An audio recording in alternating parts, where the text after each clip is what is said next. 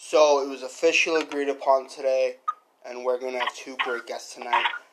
Uh, it's two separate pods, of course, but the first one is Rachel Balkovec, who we had on the show before. She's been in Australia, working around the team that Manny Ramirez has been on. You know, a guy who should be in the Hall of Fame, but you know has that suspension, and let's just face it, you know people just won't vote him in.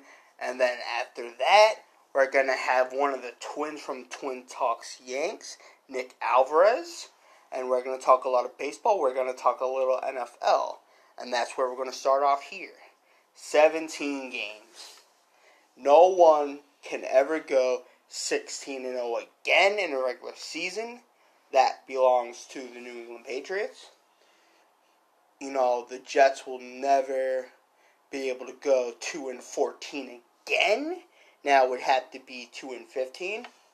And a lot of people are hyping up the Chiefs and Packers. Chiefs and Packers, Chiefs and Packers. I'm not, I'm, I'm not that impressed about the Chiefs and Packers. What we're going to see is Aaron Rodgers having a three touchdown game. We're, we're going to see Mahomes having a four touchdown game. The Chiefs are either going to win by three, or if things go wrong by the Packers, the Chiefs are going to win by 20 plus. Also, that's the game, the loss to the GOATs. Brady beat the pants off Mahomes, and Brady beat the pants off of Aaron Rodgers. So those two guys are the guys who just cry when they see Tom Brady. They they pee pee their little little pants.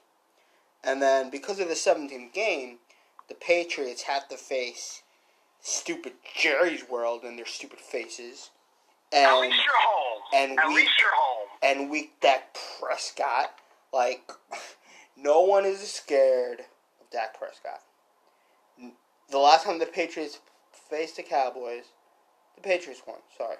Um, and it's just, yeah, no one's scared of Dakota Prescott. And especially with all his money now, maybe he'll be less meaning to really try to win. I don't know. Um, and but the seventh game, I like it. You know, the players they genuinely probably hate it because that's now one more game, and football in sixteen games is a dangerous game as it is. So now, if you're if you're if you're going to the Super Bowl, you're now playing twenty games. So it is what it is, man. Um, I will say this. Number one, uh, as far as um, that means for I'm a Giants fan, so that would for me. I'd be playing the Dolphins. That'd be interesting. As far as the Chiefs and Packers, I'm excited for that. This isn't about Tom Brady, okay? Stop making everything about Tom. The focus on the matchup here and there. I think that's going to be a fantastic matchup. This has nothing to do with Tom Brady. Who were the last two quarterbacks Tom Brady faced? I don't care. It has to do with the matchup here. No one cares about Tom Brady right now. We're talking about Patrick Mahomes and Aaron Rodgers. So that's going to be a fantastic matchup. And then for all the loser Jet fans, they have to play against the Eagles. And the Jets are all time 0 and 11 against the Eagles. That's wild. 0 and 11 against the Eagles. But for your Patriots playing the Cowboys, I never thought I would have to root for the Patriots. But damn it, I have to root for the Patriots. And it bothers me, but I hate the Cowboys so much that I'm going to have to root for the Patriots. It, it, it bothers me. It's sickening. Sickening. The Giants, the Giants um, Dolphins will be interesting. Daniel Jones versus um, Tua Tagovailoa. I mean, the Dolphins look legit. They are. They look like world beaters. It'll be very interesting. Tua's gonna light up the Giants like an ice cream factory, and the Jets are gonna do the same to the Eagles. The Eagles have no shot. Well, I'm also looking for. I'm also looking forward to. Um, I'm also looking forward to the fact that so there's going to be no more. There's going to be four preseason games than three, and now the Super Bowl is going to be probably around closer to President's Day week, and the season is going to start a little bit later. February thirteenth, totally kid. Don LaGreca and my mother's birthday, Super Bowl Sunday. Let's go. Awesome. That is fantastic. And Don might host a Super Bowl party. And my and it's crazy to have this debate. Well, at So one point of the show, like like Uh-huh. clo- closer to ENN, I'm not sure if it was in, you know, joking form, but he did say, you know what, I'm canceling my Super Bowl party. I'm going to Michael's. This way we can all be together.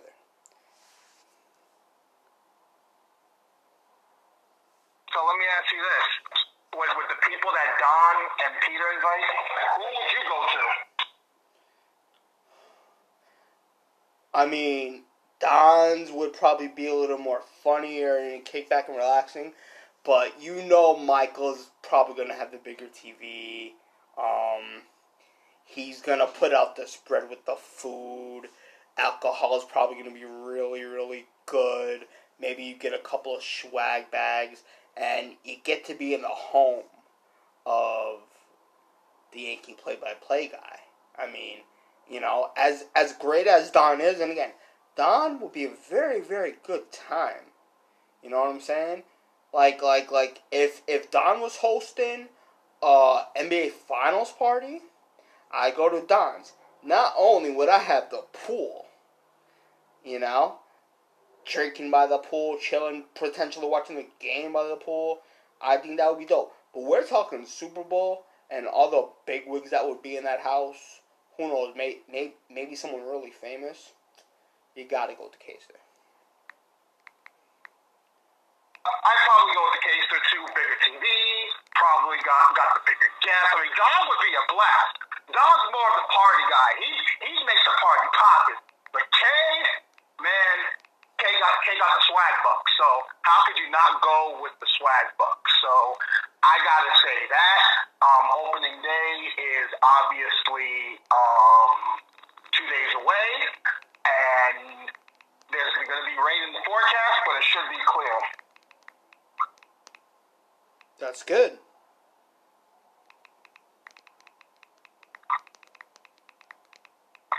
So yeah, so obviously I'm. It should be fantastic to see Gerrit Cole, but no George Springer. No George Springer.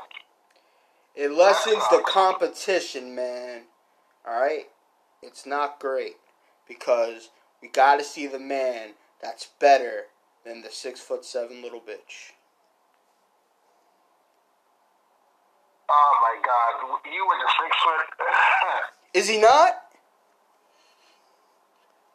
But now we're about to have on Rachel Balkovec and talk some glorious baseball. So we are very, very close to a finally a full season of Major League Baseball, and we're here with the amazing Rachel Balkovec, one of the amazing fem- female coaches that's with baseball teams, and you were we're gonna start with Australia, and you got to work with that team and be around Manny Ramirez, who was a fantastic left fielder in Major League Baseball, big home run guy, Indians, Red Sox, Dodgers. You know, um, how was that experience like, and what was it like when that video went viral of the fan who just apparently just wore the Boston hat just because it was popular? Um, well, yeah, Manny. That video, I mean, if you want to talk about Manny being Manny, that's literally it right there. Uh, but I just love that we were able to, and I say we, like me and him. I mean, he's so funny and just so um, jovial, I would say, and, and lighthearted. Uh, I'm just glad that people that may have not known him as a player or maybe knew him as a player, but then, like, you know, you kind of had his time before social media. So you couldn't really connect with him as a person. And the little bit that you saw, I think, of him as a player, it couldn't be more true. It couldn't be more real. That he just the Manny being Manny, his his fun personality. It's just hundred percent right. And so I was really glad. I obviously did not. No one knows. No one intends for things to go viral. So I had no idea it was going to be like that. Um, but yeah, I'm just really actually glad that it happened like that because people got to see a little bit of his personality. So yeah, Manny was wonderful. He was not only a wonderful human to be around, but just like great for the players, great for the guys. Was really uh, just you know he he showed up early, he stayed late, he was talking with them, interacting with them as if as if he never played in the big leagues, you know. And so that was really fun. Unfortunately, even in Sydney, we had a little mishap with COVID.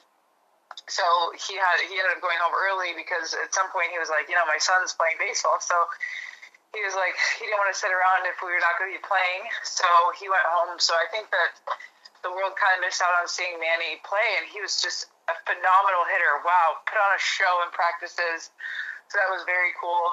Um, so just all around incredible experience, and then I think that like, there's a saying like "Don't meet your heroes," but if you have a chance, meet Manny because he's just an incredible human. Hey, Rachel, this is James, the other half of the sports dudes. So, what was your experience like in, in Australia? Different country, obviously, COVID protocol still in effect. So, what was your experience like, in, as you know, personally, going to a different country? Um, you know, I've traveled quite a bit worldwide, and Australia was really uh, easy. So, if anyone out there is thinking about going, Australia is beautiful. It's really easy to adapt to.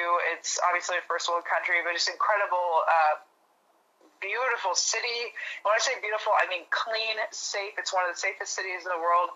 So I lived right in downtown Sydney, and I was right by the harbor, so I got to see the Sydney Opera House was a five minute walk from my place, and I really got to dive into the city itself, and I just highly recommend it to visit.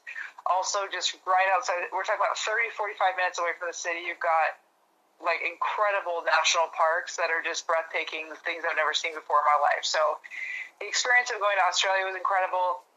Really cool to be. I think even people were even more excited about being like being a female in sports there than here. Like there's a there's a uh, culturally a big push for women being in sports in Australia, and it's a smaller country, so news travels fast, and it was pretty exciting. I think for them to have a female coaching a sport and I don't know, it was just all around, honestly, was just an incredible experience. And especially during COVID, when we were canceled and we didn't have an opportunity to play, for me to be able to go and get coaching experience in a year where this was supposed to be my first year crossing over from strength and conditioning to hitting. And I missed out, you know, I missed out on my opportunities to coach and really get experience. So all around, just can't say enough about it. I'm super glad I did it, and I, I would definitely go back that's that's in, incredibly awesome. Um, with with the Red Sox hiring Bianca Smith and the Giants having oh I forgot her name again. Uh, Melissa. There you go. There you go. I don't know why that's the only women I ever ever forgot. Um, the A's that the A's have one and and of course the Marlins have Kim Ng as their GM. Um, mm-hmm. a couple of months ago, you posted I think a poll on Instagram of where it's just not about hiring women; it's about hiring women who can actually do the job and succeed really well. So, what do you think's what what do you think's next? Well, um, I think the next step, and maybe the first step, should be um, thinking about how we can do it from the grassroots level and making sure that we're not just saying, well, we need to hire more women, and then you just go and find them. You know, Major League Baseball, hey, do you want to be Major League Baseball? Um, that's not obviously the best way to do it, but that's kind of like it's it's almost how it seems sometimes. And it's by the way, this is not just baseball and women, the whole industry and diversity of any kind. And it's just like, oh, well, we need diversity. Oh, hey, let's just go find the first person that applies or the first person that we can find, and we'll just hire them, and that'll solve the problem. But that's just a really short term fix. And we're seeing that because, like, the, the growth is very slow. I mean, it's, look, I, I say all the time, change is happening fast. But also, you got to think, it's not like my first year in baseball was 2012. The next female strength coach hired after me was 2016 or 17. Oh so four God. or five years later, it took four or five years later for another woman to be hired as a full time strength coach. And now I think just the world has changed. Where so Rachel Folden and I, Rachel Folden is a um, the lead lab tech and hitting coach for the Cubs. So she's she's a coach, and myself, we were hired almost at the exact same time, which is very cool. The fact that even two organizations unknowingly hired a female at the same time, that's cool. And then shortly after that, Alyssa was hired. Um, again, Bianca Smith this year. So things, in my opinion, are rolling and we're going to see even more and more in the next in the coming years. But I think the the question your your question was what's next. The question is is is this sustainable change? Are we doing it the right way? And no one knows how to do change well. You know, we all because it's change, it's new. But I just want to always reframe and say, oh, we don't need to hire more women. Okay, that's not how we say it. We need to hire more women. Well, that's kind of the end result. We need more women who are interested in these jobs and who are qualified. So that that is a whole other task, and it takes much longer to do it that way. Uh, which is always, you know, the the real answer is never the easiest answer. So I think the real answer is we have to grassroots. We have to get women at the college level. In my opinion, the easiest way to do this is softball players in college. Hey, do you want to coach? Think about Major League Baseball because before they always say, "Well, I, I want to coach in softball. I want to coach in softball." But any hitting any hitter in softball is going to have so much similarity to baseball that they have plenty of qualifications to at least then get an internship or an apprenticeship or an observation just like a man would if they were a college baseball player. And so I think the next step might be to source those college softball players.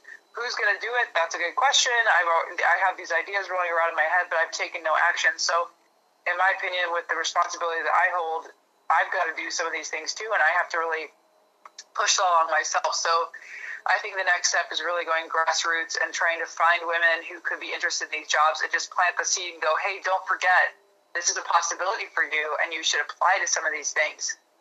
So creating the pathway, definitely like having organizations be open to hiring women, but also getting the women to apply because not too many women even apply for these jobs. That's not an opinion. That's me sitting in the coordinator role for two major league organizations and not receiving women's resumes.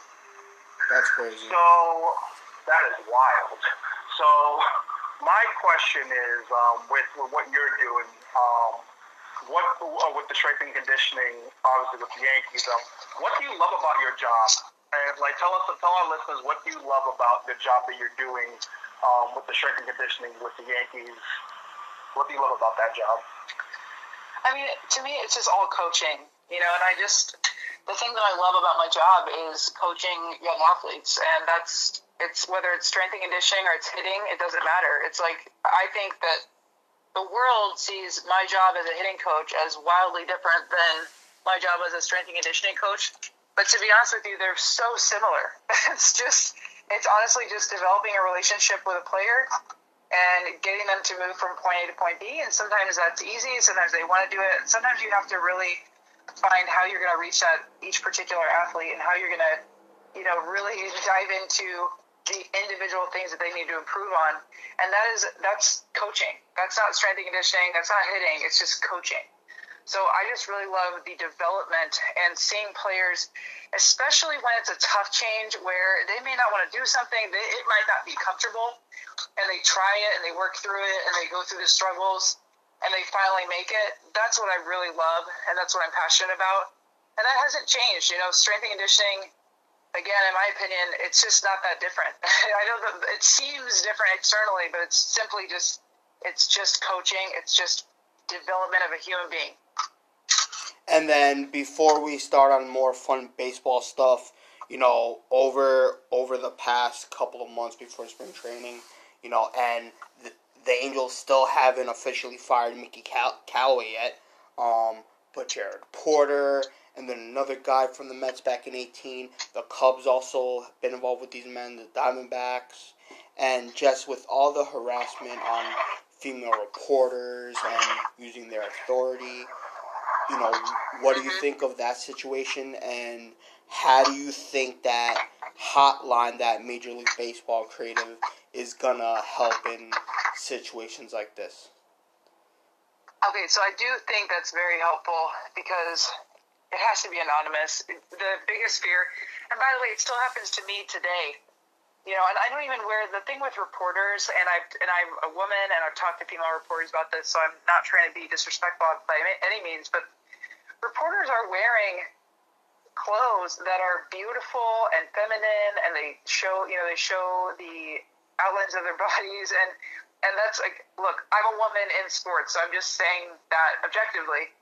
You know, I wear a baseball uniform to work. So there's not too many, you know, it's, it's not like they're going to comment on what, a, hey, Rachel, a uh, nice pinstripe uniform. Oh, it's the same one I'm wearing. That's, that's just doesn't, it just doesn't happen. But when, when you're a reporter, and that's what, that's what reporters wear. Male reporters also dress very nicely in the male way. So it's like, that's what reporters wear. And I think that that coupled with that, and I don't. You never want to blame it on the woman, and it's true, you don't. But it's just like I've talked with females reporters about this. My job is very different than theirs, and it and it's very different in a few ways. But one of the ways is, well, I don't even dress in a way that somebody would be like, oh, hey, you look really nice today. It's like, well, I'm wearing the baseball uniform that you're wearing, you know. So the, I think that on top of that, baseball is an old boys club, and there are some people that are still around, although this is very much changing to where coaching is a true profession and we're starting to hire professional coaches, not just ex players that played and then become coaches. It's like no, coaching is a real profession that people study and spend years honing that craft. So it's getting a little less of the old boys club and a little bit more of professional coaching. Um, and professional coaches that are being hired in baseball. However, there are still a lot of people left where it's just like that was acceptable. It was acceptable 10 years ago. It was acceptable to, for sure 20 years ago where women were kind of just something that, you know, you just, that's how you talk to them. So I think that that's happening.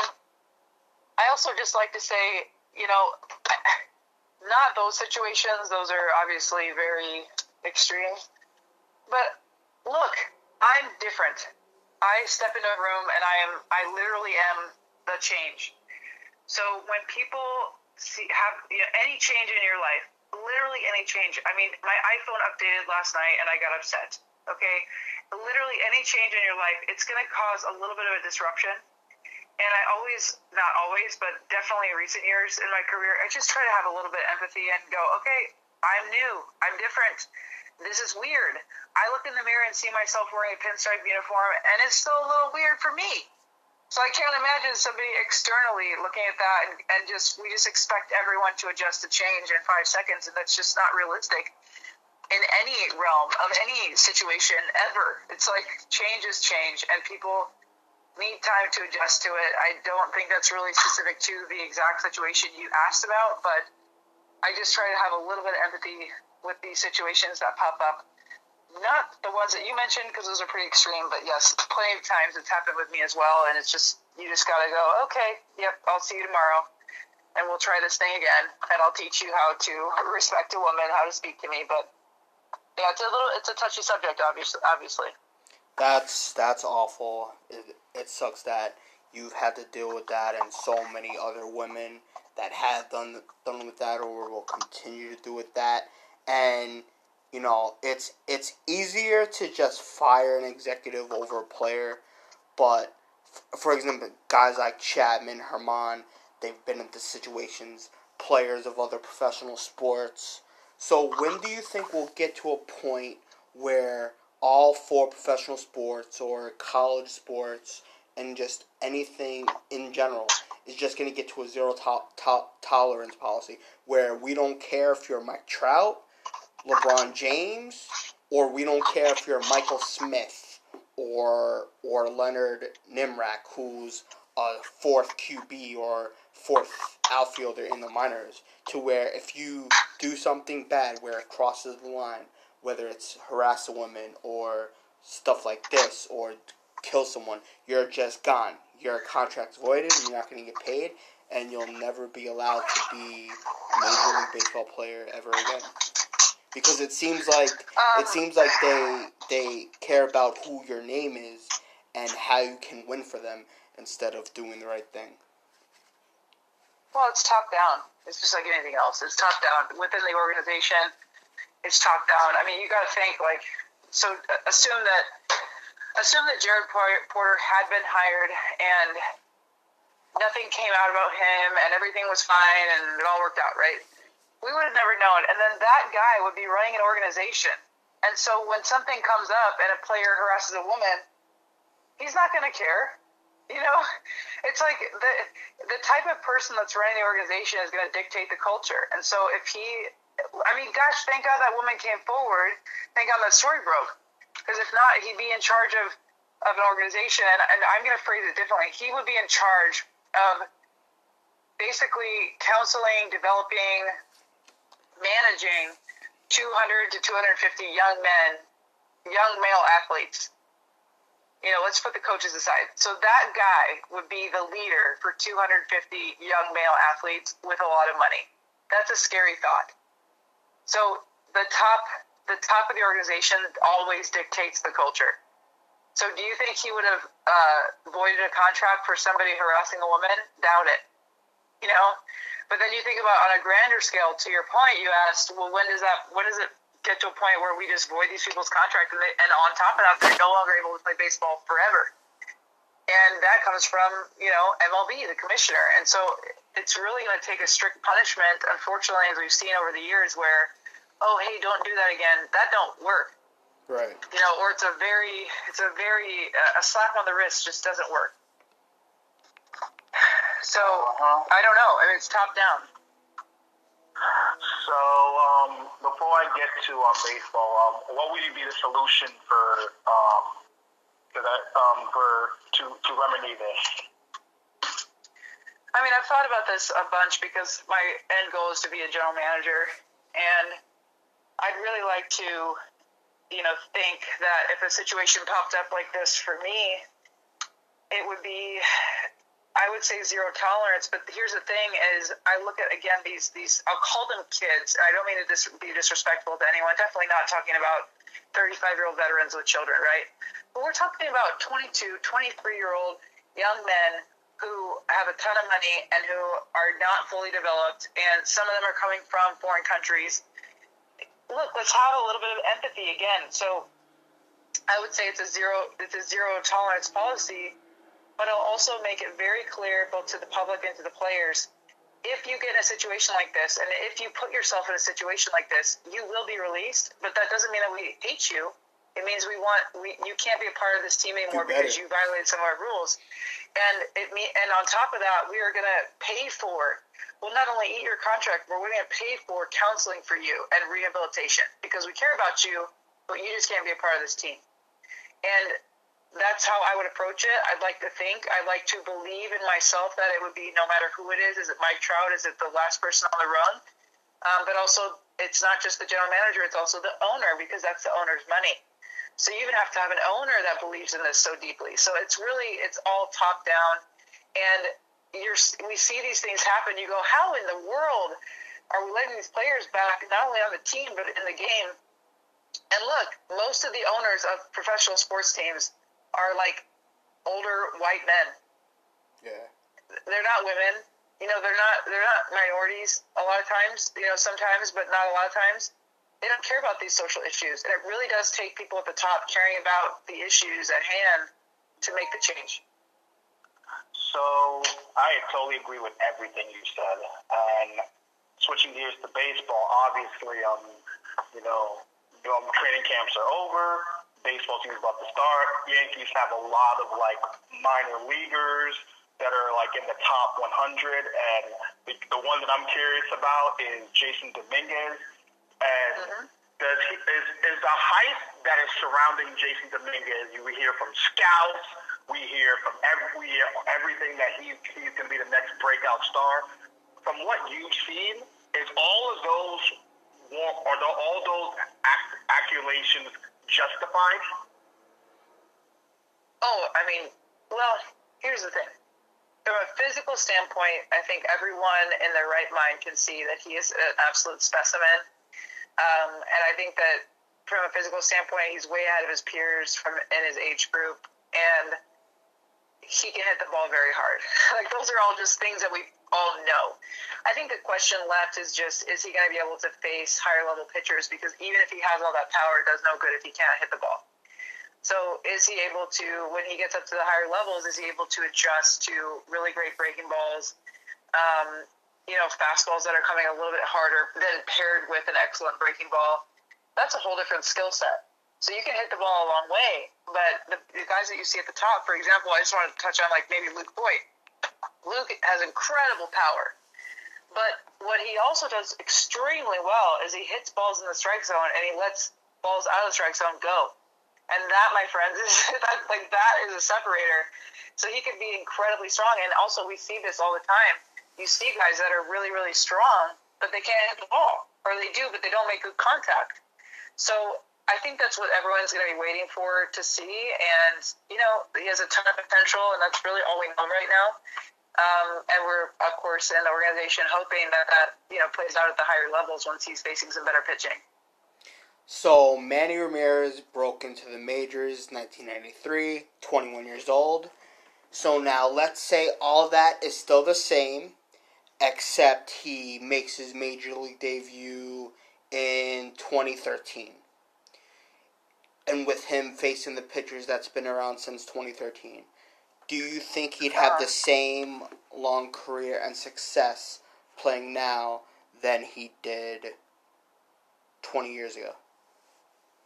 Yes, I do, and I'll tell you why. So this is um, my research and my re- most recent master's degree was in eye tracking, and I'm a I, I look at people's when I'm watching batting practice, I'm probably watching their plate discipline more than I'm watching their swing. And this is coming from a strength and conditioning coach. I mean, I studied the body for 10 years, and I coached people in the in mechanics of their body for 10 years, and I understand the importance of swing mechanics. But also, you can have a phenomenal swing, and it doesn't matter if you swing at a ball in the dirt. So if you watch Manny Ramirez, even just this winter in Sydney, he will let balls go that are on the corner, and you're like, how did you see that? Like he just has an incredible eye.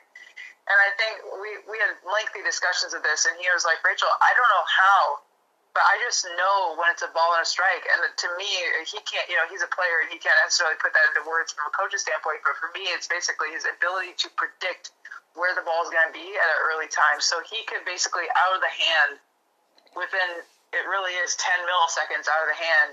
He knows whether it's going to be a ball or a strike, and that's from some of it. That is natural ability. Some of that is hundreds of thousands of repetitions of of plate awareness. So I, I do think I really do think he could he could do it. I, we we almost saw we almost got to see although Australian baseball is not of course the caliber as the United States, but we almost got to see him hit again, which would be really fun. And um, he's already talking about going back next year, so I hope that happens. With um with Australian baseball, we've seen the KBO, um we we've seen the Nippon League. Um, are there potential that baseball, because we've already seen um, from the Caribbean leagues and players in the Caribbean leagues in baseball, but is there a chance we can see people from all different leagues across the world migrate into um, Major League Baseball? Just like I, if, if I'm not mistaken, I think Acuna came from the Australian league. So could we could we see more major leaguers make their debuts from all different leagues across the world in Major League Baseball? Yeah, I think. I mean, there was actually a player this year, uh, Morimando. He's a pitcher, um, and I saw him throwing in, in the Australian Baseball League, and I was like, dang, he is. I mean, he was phenomenal. Like he threw five pitches for strikes and was just throwing our guys off. And I saw him twice, and I I was like, look, I'm not a pitching coach, but you know, the results speak volumes, and he just cut up our players. Um, and he had great command, and I just and he also had played affiliated ball previously and the Marlins actually, I, I, I told our Yankees pitching coach, so I was like, hey, you might want to check this guy out. And what do you know? A week later, he got picked up by the Marlins. So I think it's possible. The thing is, is that what what makes it hard? Not it's not difficult in the Dominican, obviously Venezuela, no. Uh, Japan, obviously not. Korea, but in Australia, baseball in general is a very small sport. Um, their bigger sports are rugby, rugby league, um, cricket, you know, so there's just less people playing, which means the pool of talent is smaller, which means you just get less guys who are major league caliber, and that's what makes it tough. So I do think it's possible, but the, the game has to grow so much more for us to have a viable, like, you know, let's say an academy there, uh, an affiliate there. Plus, it's so far. So the Dominican works out well. It's like a you know two hour flight or something from Miami, but Australia is a 15 hour flight. And so to say like scouting and all the operations of getting over there are difficult. So that's also a bit of a barrier. Um, I think it's there's less of a barrier in the past five to ten years. I mean, think about it. You've got FaceTime. We have like video. Tra- I mean, it, it would be easy to have an operation there from just the literal communication standpoint, but the distance makes it a bit tough. So there's definitely some barriers. I do think it's possible, but you have to have the talent pool first of all, um, and also have it be a viable option for a team from a from a financial standpoint to get over there.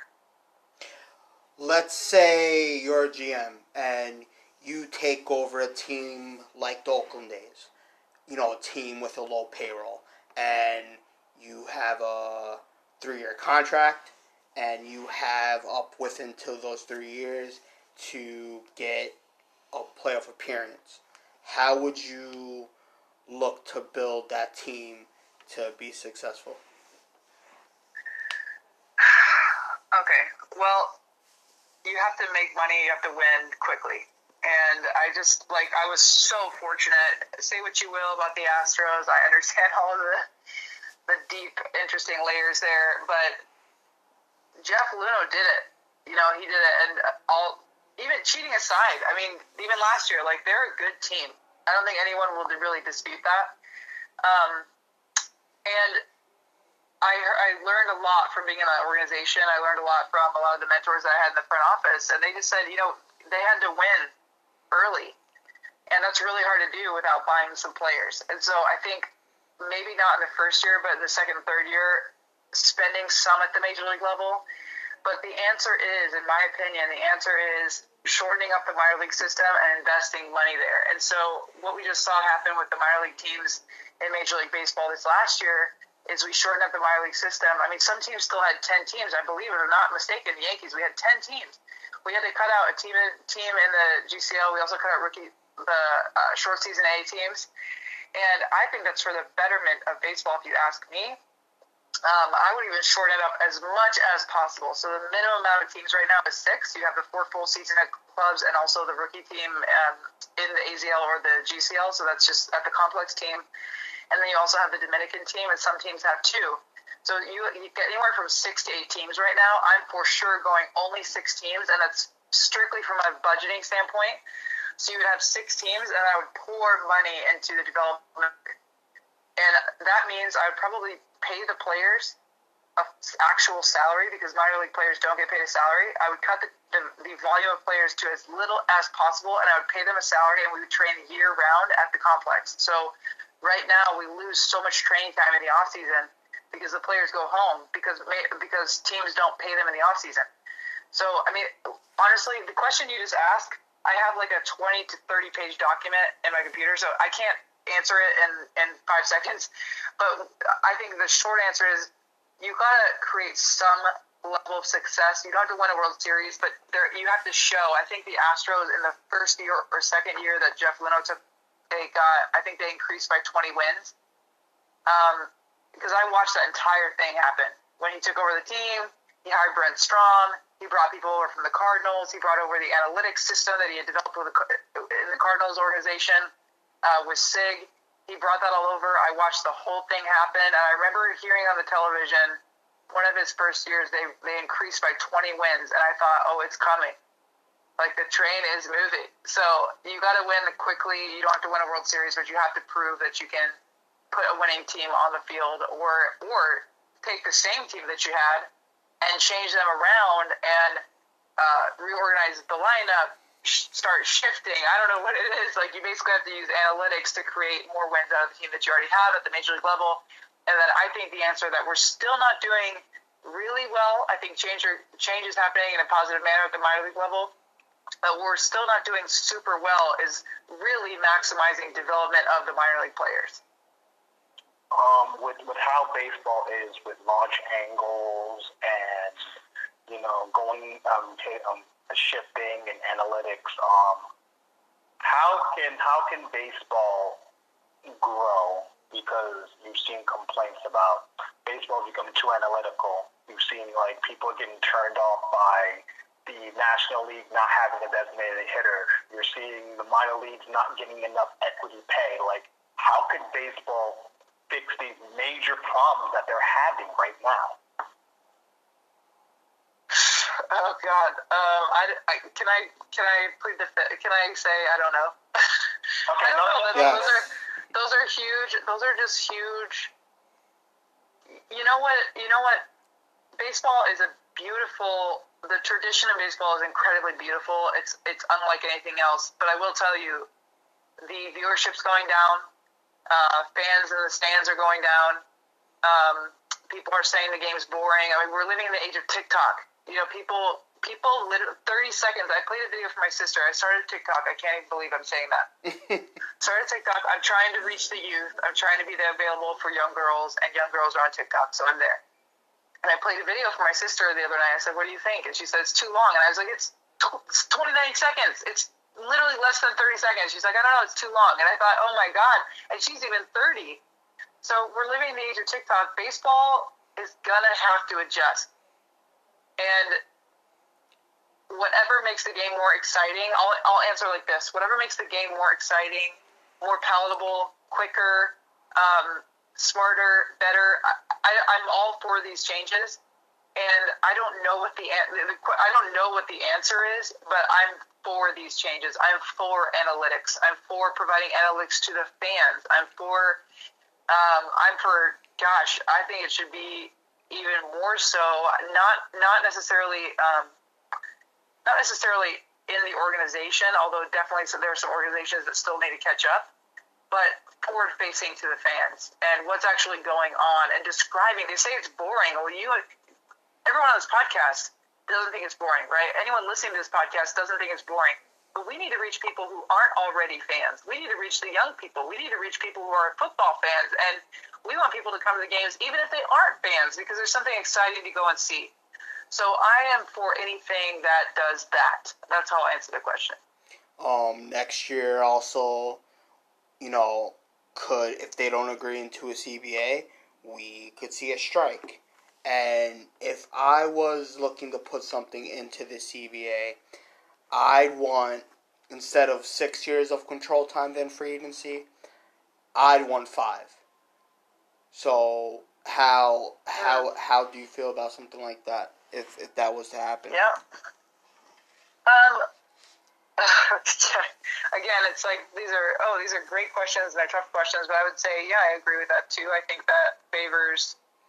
Obviously it favors the player, and I think that it again it just allows more movement. It allows the player to have more autonomy, and I think that's really scary for organizations. But I'm all for it. I think that if and when I get an opportunity to be a general manager, I'm going to encourage guys to have autonomy with their careers. I'm going to encourage them. Hey, you don't like it here? Great, move. I don't like. I'm going to let people out of their contracts. I'm going to, I'm going to create an environment where the players have the autonomy. And I think, I think the opposite thing is going to happen. Most most people in leadership will be afraid of that. But I would view the players like my employees. And if it's not the right fit, it's not the right fit. And so, yeah, give them, yeah, don't let a guy hang around you know, too long when he doesn't want to be there. Because if he doesn't want to be there, it's a good chance the organization doesn't want to be there. You know, there's probably just not a good fit there. So yeah, I'd, I'd be all for that, and, and even shorter, I think, would be a possibility. So this is going to be a question for because I'm a fan of his work. He's in the Yankee organization. I'm a number one fan of his. Nick knows who I'm going to say. I'm going to say it anyway. The man, the myth, the future. Cy Young winner, Clarke Schmidt. Obviously, right now, Clarke Schmidt is injured right now. Um, he's on a six-day DL. But what do you see the potential in Clarke Schmidt from what you've seen?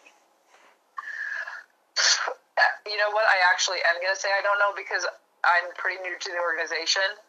And so I think that it's not fair for me to say one way or the other. Obviously, there's a lot of excitement around it. You're not the only one, you know, you're not the only one um, that's excited about him.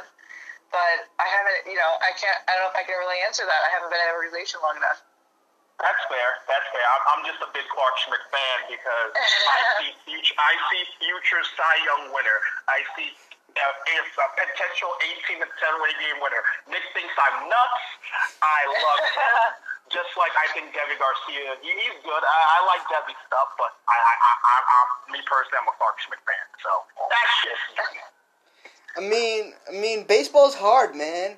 How many, how many top prospects come in and fail? How many okay prospects come in and do really, really, really good? Baseball, baseball is a harder sport to play, and maybe that's part of it is because of why more youth isn't into baseball.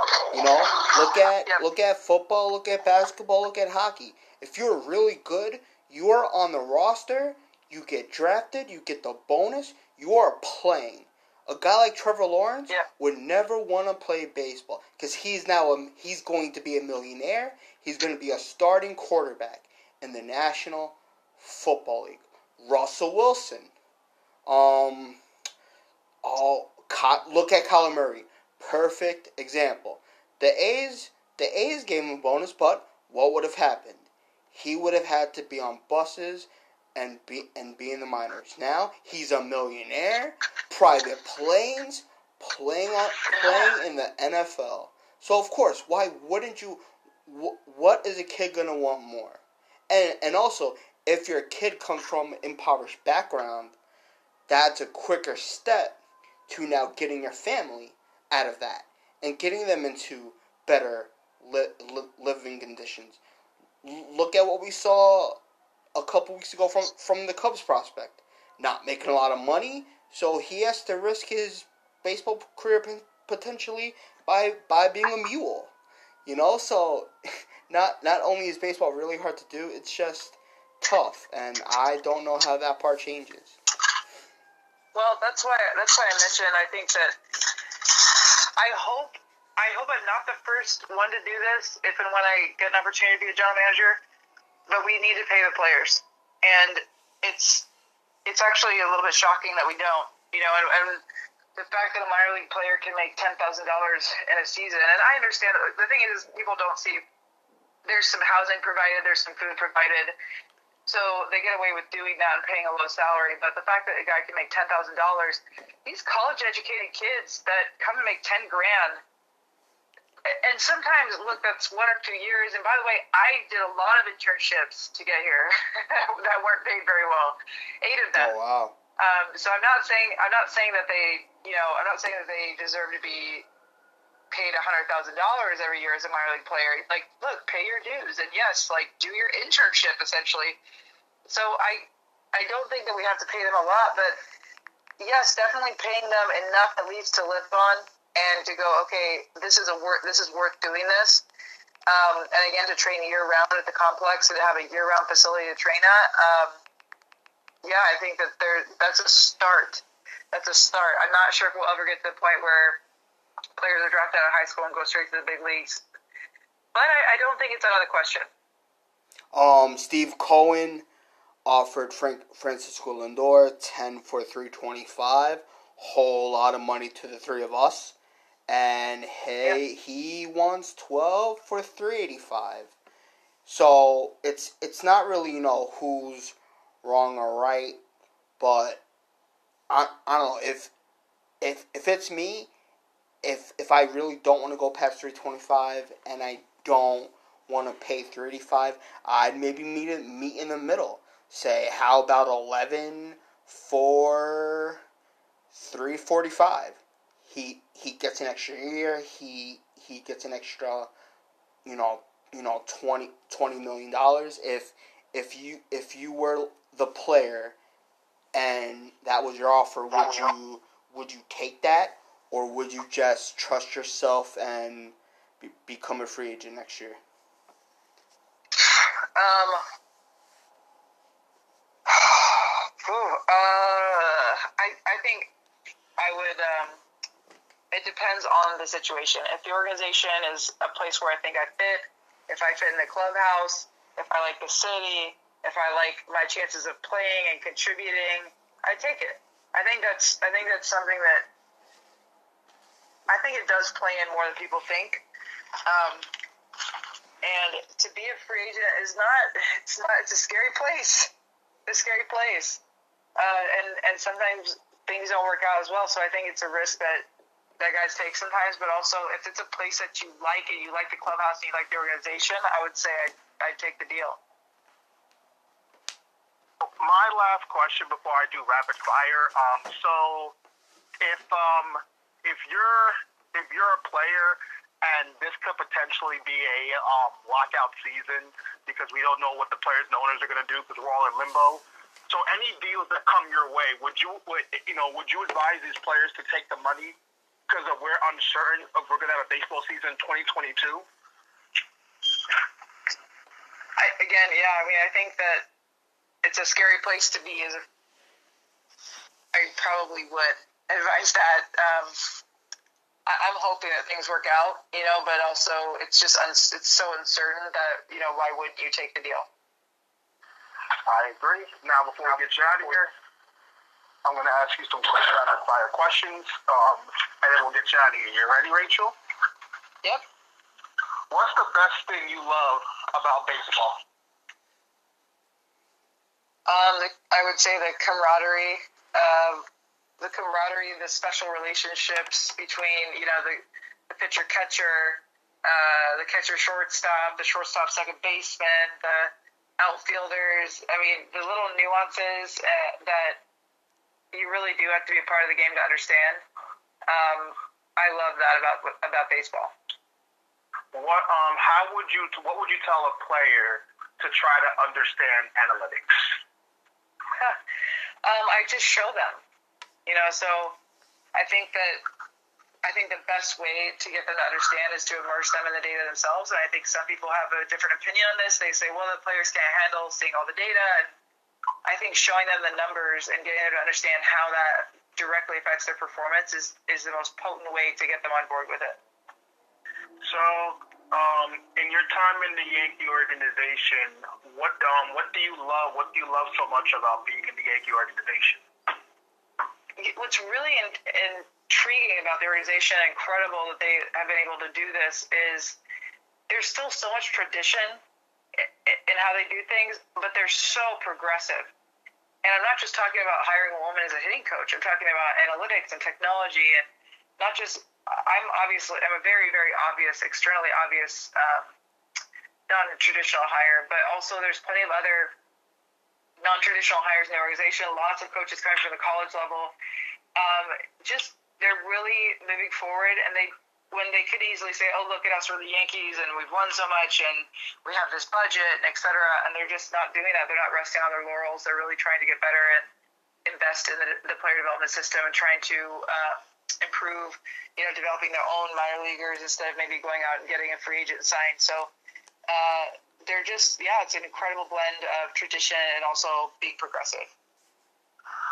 Uh, two two quick ones. Um, what would you advise some of the um, younger women that want to get into baseball? What would you tell them?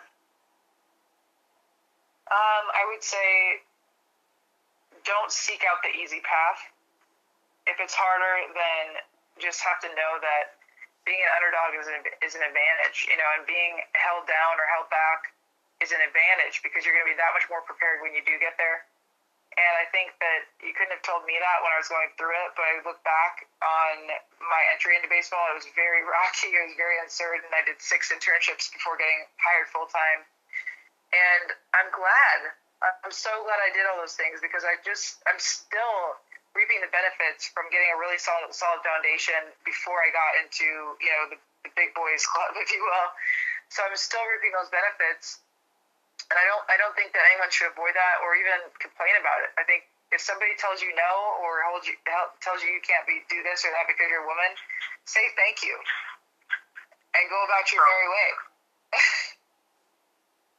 last question: um, Where's Yankee prospect we should look out for? Oh, um, I, I mean, like the first name that pops into my head is Jasson Dominguez. So we talked about him earlier, but I just want to say if anyone's listening to this, for sure, keep a pulse on him. And I just think that he's one of the most exciting players, not only in our organization but in the game right now. What about what about for pitcher? Um, I'm gonna go again. I don't. I I'm not. I don't think I'm equipped to answer that question. I will, oh. I'll stay away from the pitching side.